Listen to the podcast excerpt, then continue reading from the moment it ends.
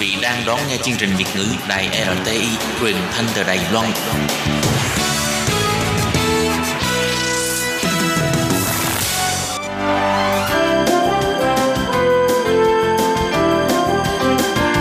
Xin mời quý vị và các bạn đến với chuyên mục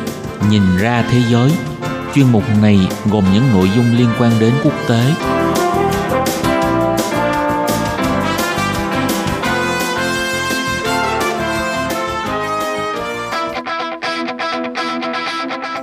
Tường Vi xin chào quý vị và các bạn. Chào mừng các bạn trở lại với chuyên mục Nhìn ra thế giới để nắm bắt được những thông tin và sự kiện chính trị quan trọng đang xảy ra khắp năm châu.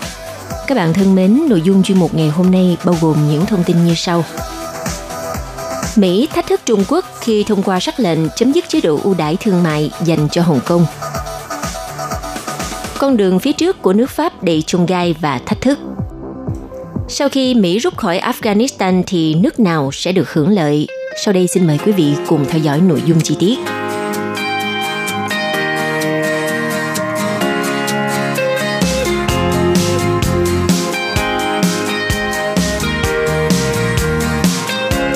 Thưa quý vị, sau khi nước Mỹ từ bỏ lập trường trung lập trong vấn đề Biển Đông, thì Mỹ tiếp tục thách thức Trung Quốc khi Mỹ thông qua sắc lệnh chấm dứt chế độ ưu đãi thương mại dành cho đặc khu Hồng Kông – Phát biểu vào ngày 14 tháng 7, Tổng thống Mỹ Donald Trump cho biết Hồng Kông về sau này sẽ được đối xử tương tự như Trung Quốc đại lục, có nghĩa là không có đặc quyền, chế độ kinh tế đặc biệt hay là xuất khẩu công nghệ nhạy cảm. Bước đi này của Washington với ý định muốn Bắc Kinh phải chịu trách nhiệm về những hành động vi phạm chính sách tự trị của đặc khu Hồng Kông. Theo Nhà Trắng thì sắc lệnh mới sẽ thu hồi giấy phép ngoại lệ trong hoạt động xuất khẩu sang Hồng Kông cũng như xóa bỏ những ưu đãi đặc biệt dành cho công dân mang hộ chiếu vùng lãnh thổ Hồng Kông. Sắc lệnh cũng yêu cầu phong tỏa tài sản ở Mỹ của bất kỳ cá nhân nào chịu trách nhiệm hoặc là dính líu hoạt động làm suy yếu thể chế dân chủ của đặc khu Hồng Kông. Ngoài ra, tờ Nhật báo Phố Wall cho biết, Tổng thống Donald Trump đã ký ban hành đạo luật Hồng Kông được lưỡng viện Quốc hội Mỹ thông qua, nhắm tới các quan chức Trung Quốc, cảnh sát Hồng Kông và các thực thể liên quan quá trình thực thi luật an ninh mới – trong đó gồm lệnh hạn chế về thị thực hoặc trừng phạt bất kỳ ngân hàng nào có giao dịch với những đối tượng trên. Cùng ngày 14 tháng 7, trợ lý Ngoại trưởng Mỹ phụ trách khu vực Đông Á và Thái Bình Dương David Stilwell cho biết, Washington đang cân nhắc mọi phương án đáp trả yêu sách bất hợp pháp của Bắc Kinh ở khu vực Biển Đông, bao gồm trừng phạt các quan chức và doanh nghiệp Trung Quốc có liên quan. Phát biểu tại hội nghị của Trung tâm Nghiên cứu Chiến lược và Quốc tế CSIS, ông Stilwell cho biết, ảnh hưởng từ những hành vi của Bắc Kinh ở Biển Đông, điển hình như cưỡng ép các quốc gia nhỏ và thách thức các hiệp ước quốc tế đang vượt khỏi khu vực khi cường quốc châu Á không ngừng gia tăng ảnh hưởng trên toàn cầu. Quan chức Mỹ còn chỉ trích tham vọng của Trung Quốc giành quyền lợi, dọa nạt và kiểm soát là chiến thuật xã hội đen. Vì vậy, ông cho rằng hành động cụ thể và thiết thực là ngôn ngữ mà Trung Quốc thông qua đó sẽ hiểu Mỹ không để họ biến Biển Đông thành ao nhà – Trước đó, Bộ Ngoại giao Mỹ đã chính thức bác bỏ hầu hết các yêu sách của Trung Quốc ở Biển Đông và xác định những nỗ lực nhằm khẳng định chủ quyền từ Bắc Kinh đều bất hợp pháp.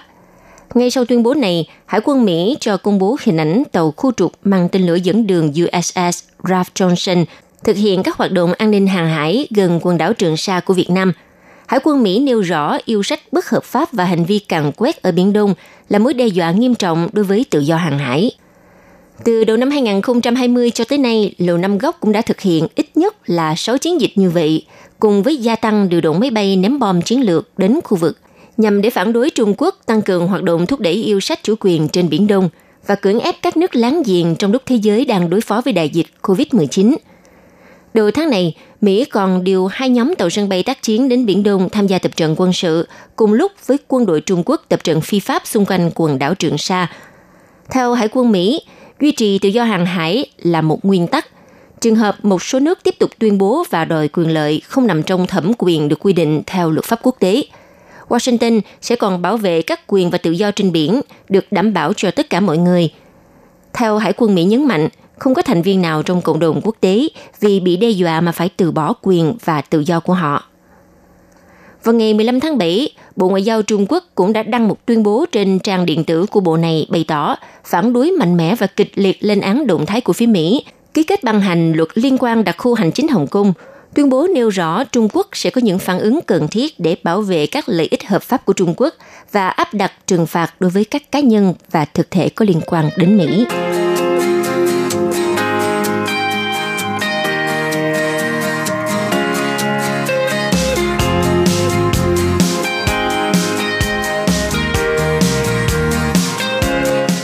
Vào chiều ngày 15 tháng 7, trong bài phát biểu đầu tiên trước Hạ viện, Thủ tướng Pháp ngài Jean Castex đã đưa ra những ưu tiên chính sách của chính phủ mới như phục hồi kinh tế, giảm phụ thuộc vào các đối tác nước ngoài, chống thất nghiệp, tăng quyền tự chủ địa phương và chống chủ nghĩa ly khai. Như vậy, chiến lược hành động của Thủ tướng Castex đã xác định tất cả các mốc quan trọng của con đường mới, tiến đến thành công trong công cuộc tái thiết kinh tế, sinh thái, văn hóa, sự đoàn kết và nền cộng hòa trong bối cảnh nước Pháp đang rơi vào chia rẽ xã hội sâu sắc. Chiến lược hành động trên được đưa ra chỉ sau một ngày khi Tổng thống Emmanuel Macron có bài trả lời phỏng vấn phát trực tiếp trên truyền hình. Trong đó, Tổng thống nhấn mạnh các mục tiêu phục hồi đất nước theo con đường mới mà ông thiết kế để thực hiện trong thời gian còn lại nhiệm kỳ, vốn được giới phân tích coi là bước chuẩn bị của ông Macron trong cuộc bầu cử Tổng thống năm 2022. Nhưng đáng chú ý trong chiến lược này là khoản ngân sách 100 tỷ euro, tương đương 114 tỷ USD,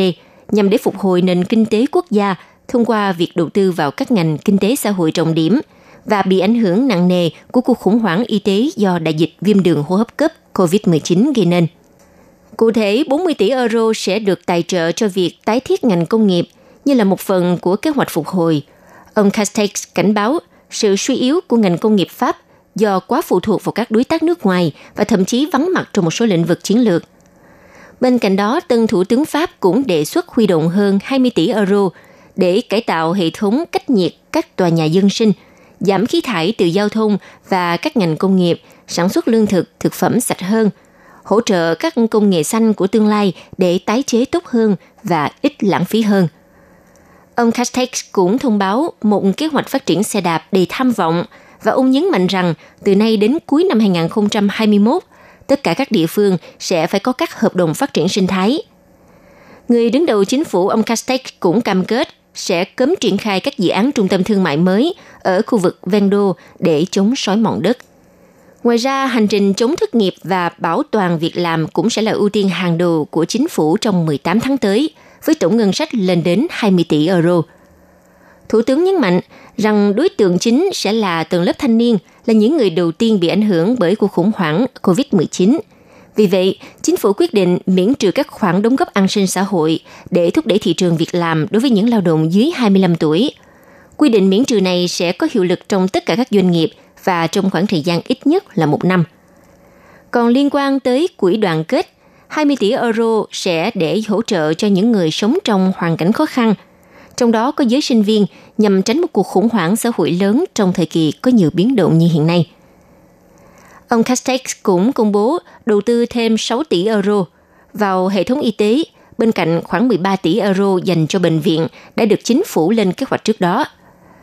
Theo Thủ tướng thì khoản đầu tư chưa từng có này nhằm tạo sự linh hoạt hơn cho các cơ sở y tế, tăng cường chất lượng chăm sóc người bệnh tại các bệnh viện và phòng khám bác sĩ gia đình –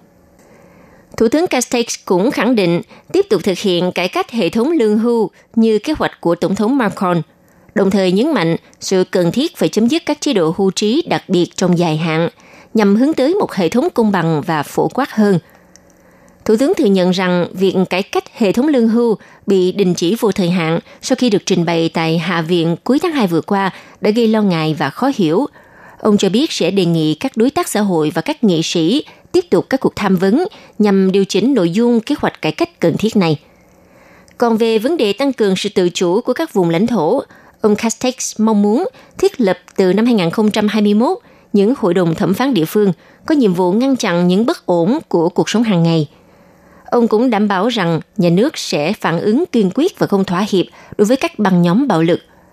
Ông công bố một dự luật chống chủ nghĩa ly khai dự kiến sẽ có hiệu lực ngay sau kỳ nghỉ hè này – Bên cạnh đó, ông Castex nhắc lại cuộc đấu tranh chống chủ nghĩa Hồi giáo cực đoan dưới mọi hình thức luôn là một trong những mối quan tâm chính của nước Pháp. Như vậy, sau cuộc tranh luận kéo dài 3 giờ đồng hồ, 345 trên tổng số 577 hạ nghị sĩ đã bỏ phiếu ủng hộ chiến lược hành động của chính phủ mới. được thực hiện trong vòng 18 tháng cuối nhiệm kỳ 5 năm của Tổng thống Emmanuel Macron. Kết quả trên được đánh giá là khắc nghiệt nhất trong số ba cuộc bỏ phiếu tín nhiệm chính phủ tại Hạ viện kể từ khi Tổng thống Emmanuel Macron đắc cử. So với 370 phiếu thuận vào tháng 7 năm 2017 và 363 phiếu thuận vào tháng 6 năm 2019 và Thủ tướng Jean Castex dường như là có ít sự ủng hộ hơn người tiền nhiệm ông Edouard Philippe. Tuy nhiên, điều này có thể được giải thích bằng sự ra đi của khoảng 30 hạ nghị sĩ thuộc phe đa số là những người đã rời khỏi hàng ngũ đảng nền Cộng hòa tiến bước của Tổng thống Macron để tham gia các đảng phái khác.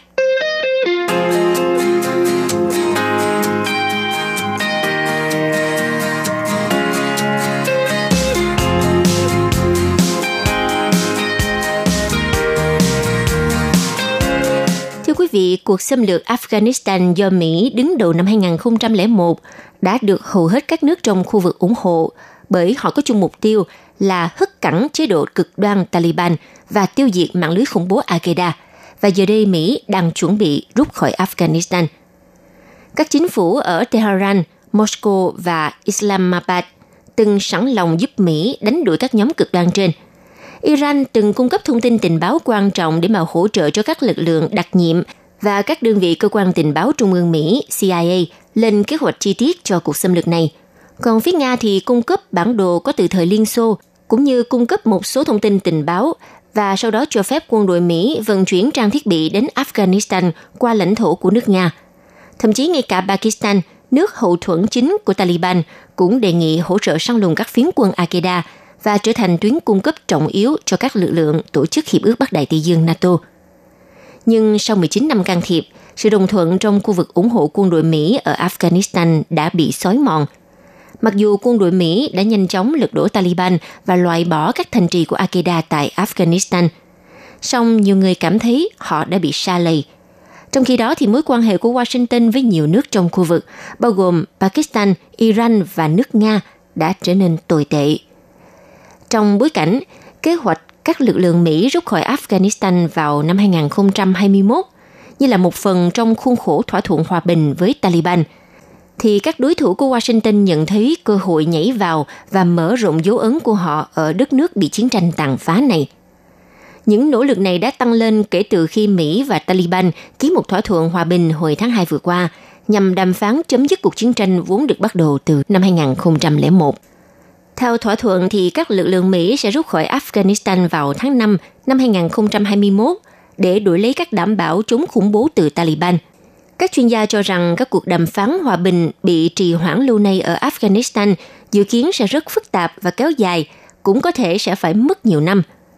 Các chuyên gia cho biết trong trường hợp không có một thỏa thuận hòa bình thì việc rút quân của Mỹ có thể sẽ châm ngòi cho một cuộc loạn đả với sự tham gia của các cường quốc khu vực theo đuổi những lợi ích cạnh tranh ở Afghanistan.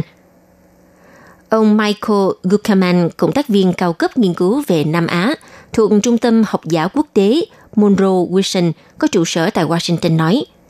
sàn đấu đã được dựng lên với nhiều nhân tố chủ chốt, trong đó gồm cả Nga và Iran. Họ đang tăng cường mối quan hệ của họ với tất cả nhà nước Afghanistan lẫn Taliban – mục đích là mở rộng tầm ảnh hưởng và tạo nên đòn bẩy đối với các đối thủ để họ có thể sẽ ở vị thế tốt hơn trong việc theo đuổi và đạt được các mục tiêu ở Afghanistan sau khi Mỹ rút đi.